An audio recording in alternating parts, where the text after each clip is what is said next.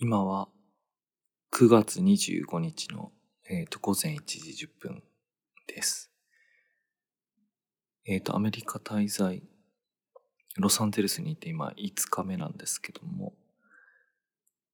なんか途中調子が良かったんですけど、帰る前日になって、もう時差なのか何なのか、もうめちゃくちゃになりまして、今全然眠くないという状態になってます。ただまあなんか起きて部屋の電気つけたり、あのパソコンつけたりすると、もうそれこそわずかな可能性もなくなっちゃうんで、昨日に続いて真っ暗な部屋でスマホに向かって喋る。で、喋ってたら、まあ、どっかで眠くなるかなってことを期待して、あの、さっき録音ボタンを、あの、しました。まあ、今日何してたかな？と、振り返ってみると、あの、今日は、こっち土曜日なんですけど、土曜日だったんですけど、あの、午前中まで、まあ、カンファレンスがあって、で、それ最後のセッションが Web3 に関する、あの、会議派、の、セッションだったんで、それぜひ見てみたいなと思って、あの、参加して、それが今回の滞在中最後のオフィシャルなあのセッションだったんですけど、まあ、それに参加をして、で、お昼ご飯、まあ、ちょっと簡単に済ました後に、あの、午後は、あの、近くのですね、ザ・ラスト・ブックストアっていう、あの、書店があるって聞いたんで、あの、そこに行ってきました。で、なんか、僕全然知らなかったんですけど、なんか写真は見たことあって、あの、本が、なんていうかな、積み重なって、トンネルみたいになってる、あの、とこがあるんですけど、まあ、それなんかの記事についてた写真で見たことあったんですね。あの、その記事は、あの、メディアヌップでも今年紹介したことがあったんですけれども、その本はハンドバッグよりも価値があるのか、みたいな、なんかそんなテーマの記事だったんですね。まあ、それどういう意味かっていうと、いわゆるそのモデルとかインフルエンサーとかがインスタグラムとかにこう映るときに、その、なんていうかな、ファッションとして、あの、ハンドバッグとかなんか持ちますよね。まあ、ハンドバッグに限らず、そういう小物って何か持つとかあると思うんですけれども、その小物として、まあ、本とか小説とかが選ばれるように、あの、最近になってきてますよ、みたいな。なんかまあそんな話だったんですけど、まあそれでファッションとしての本みたいな、まあ内容だったんで、その見出し画像として、その The Last Bookstore っていうところの、あの、トンネル状になってるところが、あの、紹介されてたんですね。まあ紹介というか象徴として使ったのかな。あの、その記事、ニューヨークタイムズの記事だったんですけど、あの、文脈細かいとこまでも思い出せないんですけども、あの、そういうふうにな内容で、その本のトンネルが紹介されるってことは、本って本来読むもののはずなのに、なんとかそのトンネルを作る材料にしてあるんだよね。で、で実際今日僕行ってみたんですけど、みんなこう写真撮るためにこう並んで待ったりしてて、あの観光名所みたいになってるんですけど、あの、それをこう、あの、すごい面白いね写真撮りたいねって思う人もいれば、え、それって本の本来の使い方じゃないんじゃないの？みたいなことを思ってる人も多分いるんだと思うんですよ。なので、ハンドバッグか小説かみたいな時に、そういうファッションとしての本の象徴としてそこが出てくるんだと思うんですけど、あの、私はファッションとしての本、その、賛成派っていうかね、なんです。あの、賛成派っていうのはどういうことかっていうと、あの、今年こう、作った、あの、A Wizard of Tono っていうブック NFT があるんですけども、それはこう、本の持つファッション性みたいなものを、まあ、肯定的に捉えて、あの、なんかそれを表現したプロジェクトだったんですけど、本ってもちろん読むこともできるし、集めることもできるし、あの、鑑賞して楽しいってこともあると思うんで、そのどれか一個だけじゃいけないっていうことはね、あのないんだと僕思ってるんで、あの、そういう本のファッション性とかっていうテーマが気になって、あの書いてあればよくそういうの読むんですけど、まあ、それの、に紹介されてた本屋だってことに、あの、紹介されて気づいて、あもう本当2ブロック、3ブロック先のすごい近いとこにあったなと思って、あの、仕事終わったら行ってみようと思ってね、あの、今日午後に行ってきました。で、いや、なんか、行ってるうちに歩きながら思い出したんですけど、そういえば、自分旅行先に行くと必ず一回は本屋行ってるなと思って、あの、過去思い出したら、えっ、ー、と、サンフランシスコ行った時は、あ、これあのスマートニュースのオフィスがあるところなんですけれども、あのそこは City Lights Bookstore かな。あの、すごい有名な本屋さんがあるって聞いて、そこは、え、ー、と、ビート文学とかのが生まれて、すごく発展していった、その大、なんていうかな、代表的なお店なんですけど、あの、ジャック・ケルアックの路上、 On the Road とかなんかそういうのが、すごく有名な場所で、あの、まあ、ミーハーにこう見に行って、で、そしたらちょうどその建物の2階で、ちょうど詩の朗読会をやってたんですよね。で、詩の朗読会ってそこはもう、まあ、詩で有名なまあ、その本屋さんなのでそのイベントもねよくやってる聖地みたいな場所だったんで2階に入れなかったそのポエトリーリーディングのイベントに入れなかった人たちが階段にこう腰を下ろしてもう1階までこうはみ出ててで1階の辺りで階段の手すりにこう身を持たせながら2階の2階から漏れ聞こえてくる詩の朗読にこう静かに耳を耳を澄ましてるお客さんがこう静かにいて。でその静かさがねすごいこう熱気を感じるっていうかねこの1階まではみ出てるとこにそういう熱気感じてすごい本屋があるもんだなと思ってあのよく覚えてます。でねその時あのなんか記念に本買って帰ろうと思って買った本よく覚えてるんですけどで一つがジャック・ケルアックの「オン・ザ・ロードで」もう一つが、えっ、ー、とカート・ボネガットのなんだっけな何、どっちを買ったんだっけな。えっ、ー、と、スローターハウス5か。そっちの方を買いましたね。スローターハウス5。あな何個か迷ったんですけど、そっちを買いました。あともう一つが、えっ、ー、と、アウィザード・オブ・アーシーの第一巻。あの、ゲド戦記影との戦い。この3冊をね、お土産に買ってきたのを覚えてる。なので、本屋行くと、ね、必ずお土産買うのですけども、買ったのってなんか、なんか思い出深いとかよく覚えてます。で、ニューヨークに行った時、これいつだったかな ?4 年前か。もう4年前ですね。その時は、あの、これもスマートニュースのオフィスがあったんですけど、そこの近くにあのストランドブックスっていうのがあって、これも非常に有名なあの本屋さんで、で、そこは、えっ、ー、と、中古っていうか古本と新刊書店両方混ざってるとこだったんでなんか貴重な本でもないかなと思ってこううろうろ探し回ったんですけどで現にその貴重な本を並べてるそのガラス戸の中にね貴重な本が並んでるフロアもあったんですけどその時はあのなんかしつこくゲド戦記の US 初版を探してたんですけどいやないよって言われてうんそうかまあいきなりパッと入ってあるもんでもないよな。eBay で探さなきゃなとか思って、まあ、その時は諦めたんですけどその時はねなんだっけな。何買ったっけな。あそうだ。フィッツジェラルドのえっ、ー、とグレート・ギャッツビーと夜は優しいのあのハードカバーかな。のやつがなんかこう揃揃って形が揃ったものがあったんであ綺麗だなと思って。なんかそれを買ってきました。う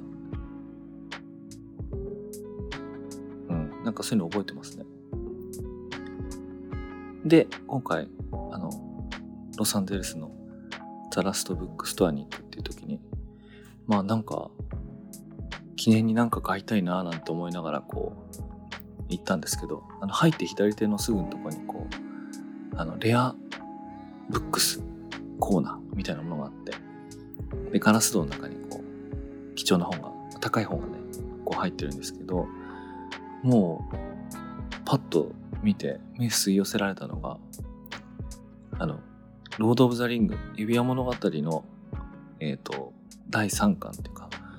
あの王の期間のなんかいい感じのやつがあったんですね。であの調べてみたら、えっ、ー、とこれはあの王の期間ってもともとはあもともとはっていうかその指輪物語そのものは、えーと、J.R.R. トールキンがそのイギリスで出版したものが最初の最初なんですけど、えっ、ー、とその5巻と6巻がイギリスでこう初版出たんですねそれが1955年なんですけどそれが、えー、まとまってあの5と6がまとまって、まあ、第3巻というのになってるでついたタイトルがその王の期間なんですけどもあのそれの US 初版があの調べたら1956年なんですね。で見たらその並んでる本っていうのはその US 初版の13釣りですね。あのデザインはあの56年のものでその13釣り13釣りされたのが1966年だったと思うんですけどもまあそれが置いてあったと。で見たらあれ何ドル？200何十ドルか。なんですよ。あのでまあ要は日本円で言うと簡単に言うと3万円ぐらいなんですね。でこれ普通に本だと思うとえ3万円の本って買う？え買うの？みたいな。あの指輪物語ぐらいねあの人気の本だとどんな安いエディションでもたくさん流通してるんであのそれ中身読むのに3万円払うのかって思うとそれ高いじゃんって思われると思うんですけどあのさっきあのファッションの話したと思うんですけどあの中身はねもう何でも読めるわけですよ。あそもそも持ってますしね。あの読んだしね。あの読めるんですけどもあのそこにあ僕これ欲しいなと思ったのはこうお守りにしたいなと思ったんですよ。お守り。もう大体本ってどの場合もお守りっていうか、まあ、どの場合っていうのは大げさだな。そのゲド戦記影との戦いの初版ってあの後に eBay で通販で手に入れるんですけどそれお守りとして買ってるわけですね。こう自分の好きな本の、まあ、最初に世に出た方に近いものであの持っておく。まあしかもあの持っておくだけじゃなくてそれ飾って目立つところに置いてあるんですけどまあそれって何ていうかまあお守りなんですよねで銅の機関の表紙パッと見た時に「ザ・リターン・オブ・ザ・キング」なんですけどなんでこれをお守りにしたいと思ったかというとこの1年ぐらいかなあの何回かねあの王の機関っていう言葉を自分仕事上でよく使ってたんですよ。あのそれがねどういう意味で使ってたかというとあのまあメタファーというかその例えとしてね使ってたんですけどあのよくそのビジネスの言葉なのか IT の言葉なのかまあ両方だと思うんですけどもあのコンテンツイズキングみたいな言葉があるんですよね。あのコンテンツが王様、まあ、直訳するとそういうことなんですけど、えー、とこれを最初に言った人っていうのはビル・ゲイツなんです。確か1996年の社員向けのメールの中であの出てきたあの文章でまあ、その当時はネットに発表したものではなく、E メールの中に書いたものだったんだそうなんですけど、後に社員の誰かがそれをこう、ネット上に上げたりなんかして、今検索して読めるのは、そのコピーされたものっていうか、ネットの中で繰り返し誰かが引用したりコピーしたりしたウェブページが見れると思うんですけど、その文章の中でビル・ゲイツがコンテンツ・イズ・キングことを書いてる、まあ、主張してるんですけど、まあ、これはちょっと逆説的なところがありまして、あの、コンテンツイズキングってわざわざ書かなきゃいけないってことは、つまり今はそうじゃないっていうことを言ってるんですよね。あの、本当にそうだったらわざわざ、すごく特別な機会、社員にこう、代表の名前で送るメールの中の文章のメインのテーマをそれに据えるってことはないはずなので、あの、ま、そうじゃなくなってるってことを言ってるんですよね。つまりこうインターネットとかあのデジタルのテクノロジーみたいなものがどんどん普及していくときにあの複製することのコストが、まあ、どんどん、まあ、ほとんどタダみたいにこうなっていくときに今までのコンテンツとかコンテンツビジネスみたいなもののやり方がこう変わっていくと例えば今まで何か見たり聞いたりするのにこう買ってもらったのがそれがほとんどコピーがなんとか安く誰でもできるようになるってなると同じようには同じようなビジネスできなくなるっていう状況がありますよね。でそういう状況っていうのが今後発生していくよってことをまあ予言をしてあのその時あの一時的にっていうか何か新しい問題が解決されるまではあのコンテンツのビジネスとかコンテンツって苦しい立場に立たされるかもしれないよ。と。でもコンテンツこそがキングなんだよ王様なんだよっていうそのこそがみたいなニュアンスがちょっとあるんですよね。コンテンツイズキングって時に。まあそういう言葉なんですよ。であのよくあの繰り返し引用されたりあのあるいはアレンジされたりもするんです。あのコンテクストイズキングとかね。あの文脈こそが王様ですとかあるいはコミュニティイズキングとかそれを楽しむコミュニティこそが王様ですとかね。そのなんかいろいろアレンジされたりするんですけどもまあその元となった言葉ですね。でまああのここでキングって言葉を繰り返してるのであのもしかしたらあピンときた方もいるかもしれないんですけどもその The Return of the King その王の期間って言った時にその王っていうのをそのコンテンツに置き換えてみたらどうだろうかと。つまりコンテンツ is king だからね。それもしイコールだとしたらあのその王っていうのがコンテンツだとするとつまりそのコンテンツが、まあ、王としてのコンテンツがこう戻ってくる帰還するよみたいななんかそういう言い回しっていうか表現ってなんか面白いんじゃないかなと思ったんですよ。つまりビル・ゲイツが書いたことっていうのはあのコンテンツがキングじゃなくなるよなくなってくるよって予言だったわけですね逆に言えば。でもいつかは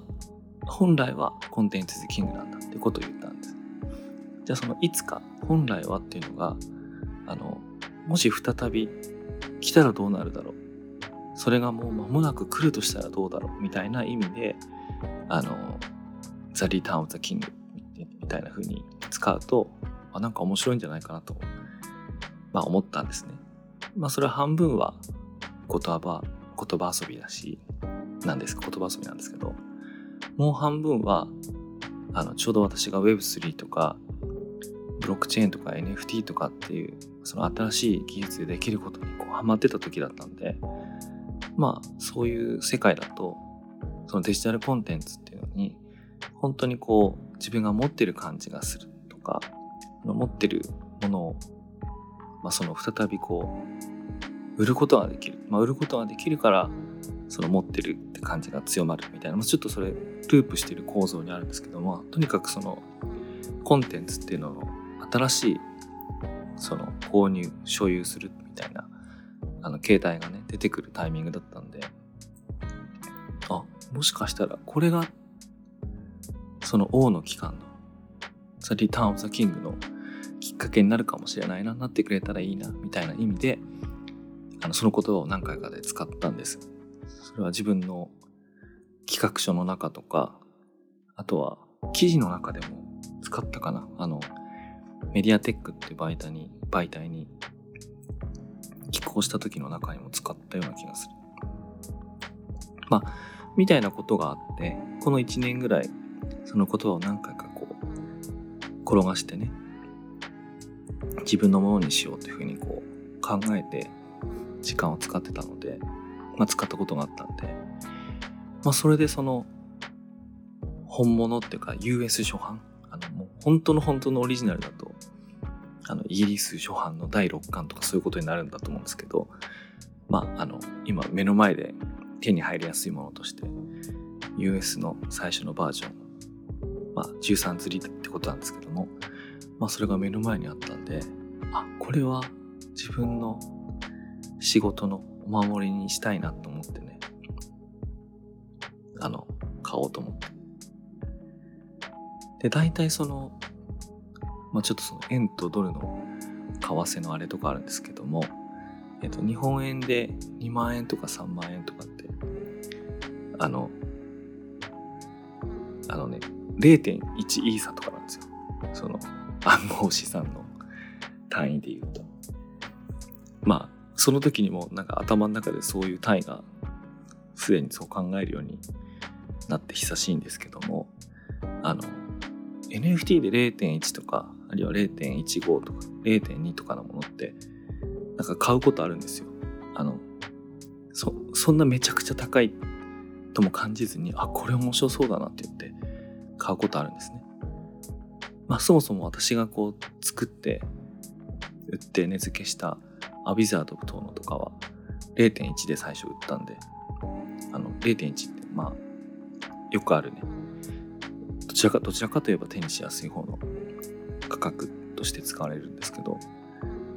0.1とかね、0.2とかその間ぐらい。まあちょうどそこに収まるものなんだから、いや、これ全然普通にありじゃんと思ってね、あの、買ってきました。まあ、随分、あの、本一冊買うだけの話、こう、長々しちゃったんですけど、僕としては、あ、大好きなロード・オブ・ザ・リングの第3巻だと思って買ったわけじゃないですね。まあ、好きは好きですけども、それだと1巻も2巻もないとなんか気持ち悪いんです。でも、そういう感じじゃなくて、ザ・リターン・オブ・ザ・キングっていう言葉にすごくこう、霊感を受けた1年間だったんで、それの象徴としてその本が欲しいと思ったんですね。だから、あの、旅の仲間とか、あの、その、第1巻とか別にいらなくて、その、むしろそれだけあればいいっていう感じだったんで、あ、これ幸いと思って買ってきました。うん。王の期間。いや、しかし全然眠くならんないやロード・オブ・ザ・リングといえば、力の指輪、アマゾンプライムでやっている、まあ、続編っていうか、まあ、描かれている時期としては、ローロード・オブ・ザ・リングの前の時代なんだけど、作られた時代としては後だから、まあ、簡単に言うときに続編っていうことになりますが、まあ、それがやってますよね。今んとこ私の2話まで見ました。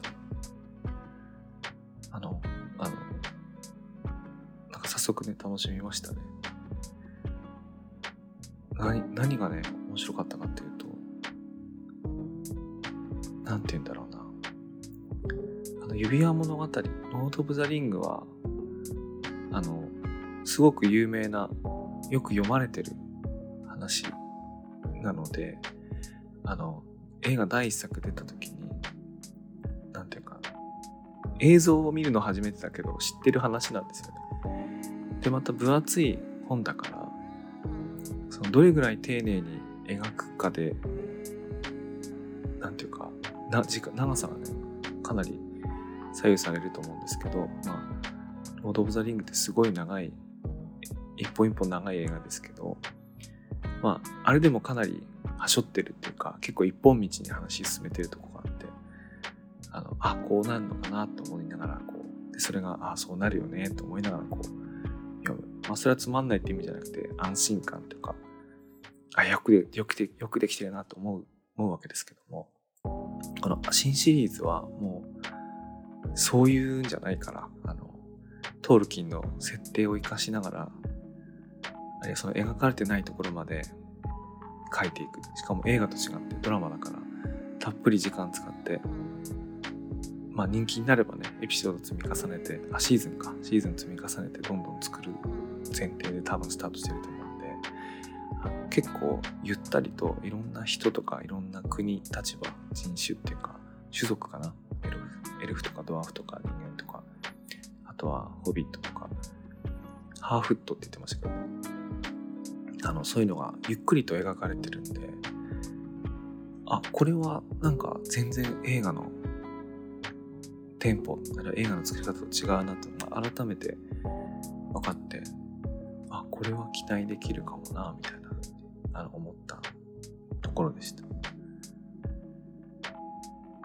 あのゲームオブスローンズがすごく複雑な国とか歴史とか政治の状況をゆっくりかけて描いてったっていうのがあると思うんですけどちょっと僕も記憶あやふやになってるんですけどシーズン12を費やして状況説明してるみたいに感じたんですよ。それってかなりですよね。かなりの話数を費やして序盤の足場固めをしてるみたいな感じなんですけども。まあその新しいあの力の指輪に関してもなんかそういうのを感じまして。あこれは長く本格的な話が楽しめ楽しめそうだなみたいなのをちょっと思いました、まあ、しかしあれですね。あの同じタイミングで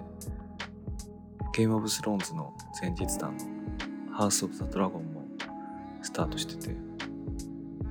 あのこっちは日本だと UNEXT でやってますけどまだ僕見てないんですけどあの始まったばっかりなんで追いついてリアルタイム視聴するかどうかちょっとまだ悩んでるんですけど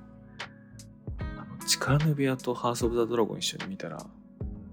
なんかめちゃくちゃ頭混乱しそうだ混ざりそうだな。あのだったら一個ずつ見た方がいいのかななんてことも思いますね。まあ、リアルタイム視聴してもね、身の回りで見てる人いないとこうなんか盛り上がれないみたいなのがあるんで。特にゲームオブスローンズとかハウスオブザドラゴンの人は、日本だと見てる人の数が限られるので、指輪物語よりはね。なので、まあ、後でまとめてみるのでもいいのかなと思ってるところですね。しかし、あれですね、このファンタジーの作品がこんなに、こんなにポピュラーになって、こんなに作られるなんて、昔は考えられなかった。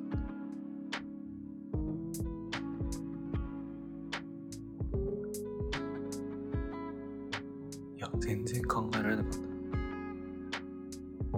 だから初めてロード・オブ・ザ・リングの作ってるってニュースを聞いて第一作見た時あんまりにも素晴らしいからなんかほんと感激したのよく覚えてるなこんな作品が作られるなんてすごい感激した。僕がなんだろうな中学校ぐらいの時に指輪物語知ったんですけどもうその時でもだいぶ古臭いタイトルだったんですよね。あの TRPG やる人しか知らないみたいなあのやつだったんですけどあるいはあのヒッピーとかねそういうアメリカのカルチャー知ってる人しか知らないみたいなやつだったんですけどそれがこんなメインのみんなが見るようなものになるだなんて、ね、思わなかったですね。まあ、王の帰還といえば、まあ、王っていうのが、あの、アラゴルン、キャラクターの名前で言えばね、アラゴルンのことなんですけど、あの、小説だと、あの、翻訳された小説だと、ハセオって最初登場するときに、第一巻の旅の仲間出てくるとき、ハセオ。ハセさん汁のハセに、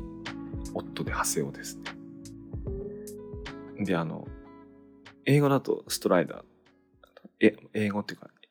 かつ映画ではね、ストライダーってこう、呼ばれるやつなんですけど、あの、ストライドってこう、大股で歩くとか、ストライドとか、そういう意味だと思うんですけど、それをハセオっていう役がね、最高にいいですよね。貫き丸とかね。やっぱり、いいよな、なんか。あの、初めて読んだ時のあの、あの、とっつきにくさととっつきにくさを突破した後のこの、頭の中にこう世界ができるのと。だからやっぱり頭の中にあるものと映画別物ですって人多いと思うんですけど、そうだな。あの、でも別物でどっちもいいって。大体頭の中に世界があると、そっちの方が大体みんな素晴らしいって思うから、あの映画とか映像化されたの見るとダメだなとか、あま俺は面白いと思わない思わないんだよなとかって言う人いますけども、ロード・オブ・ザ・リングはもう、まあ、別物で、かつ素晴らしいっていうすごい数少ない、あれですね、例だな。しかしあの、僕も、あの、アメリカ来た時は本屋さん行ってゆっくり回るんですけど、ロード・オブ・ザ・リングっていろんなバージョンがあって、あの、羨ましいなと思うのは、まるで聖書のような分厚さ、大きさで、あの、3冊、まあ、ハードカバーで言えば3冊、あの、文庫本でこう分冊されてるやつだと6冊とかなんかありますけど、あの、それが1冊になってる、なんか豪華ハードカバー版みたいなものが何種類もあるんですよね。その、いろんな想定で。あれいいなと思いますよね。で、後ろの方にあの作品がついてて、いろんなこう名前、それがどこに出てくるかって作品になってるんですよ。それすごい良いというか、日本でも欲しいなと僕は馴染んでるのは、あの白いカバーの文庫版。あれどこから出てるんだろう。東京草原社。いや、どこだろう。まあ、適当なこと言うと後で直すのめんどくさいけど、あの、あれの絵で、絵が最初に見たんで、あれが馴染んでるんですけども、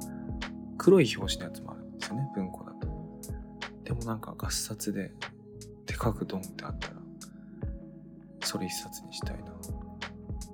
あ、それをこう、ペラペラ、ペラペラ、めくったり、あの作品とか見ながら、あ、ここに出てたわ、とかって、やるのって、あのいいなと思うんですよね。あの特に前日談みたいなあの、ホビットの冒険とか、力の指輪みたいなものをこう見てるときに、あれこれ出てきたみたいな時って、そういうのすごい便利だと思うんで、欲しいなと思うんですけど。まあ今だとどうしてもこうググっちゃう、で、それはそれで便利な時はあるんですけどね。あの本の作品を頼りにページめくってる時って思わぬとこ見たりして、そういうのが面白いからね。紙で欲しいな。なんか、そうね。本の話は、なんか本っていうか、本とファンタジーの話ばっかりして全然眠くないんだけど、なんか一回切切るというか、ストップをした方がいい気がするから、旦ここで区切ろうと思います。僕あの、日本帰ったらすごい規則正しい暮らしをしてるんで、夜中撮るってこと多分もうなかなかないんだと思うんですけど、やる機会ないだろうな。すぐ寝るから、はい。じゃあ、というわけで、あの、前回、今回と珍しい回でした。もし眠れない時があったらまたやろうと思います。おやすみなさい。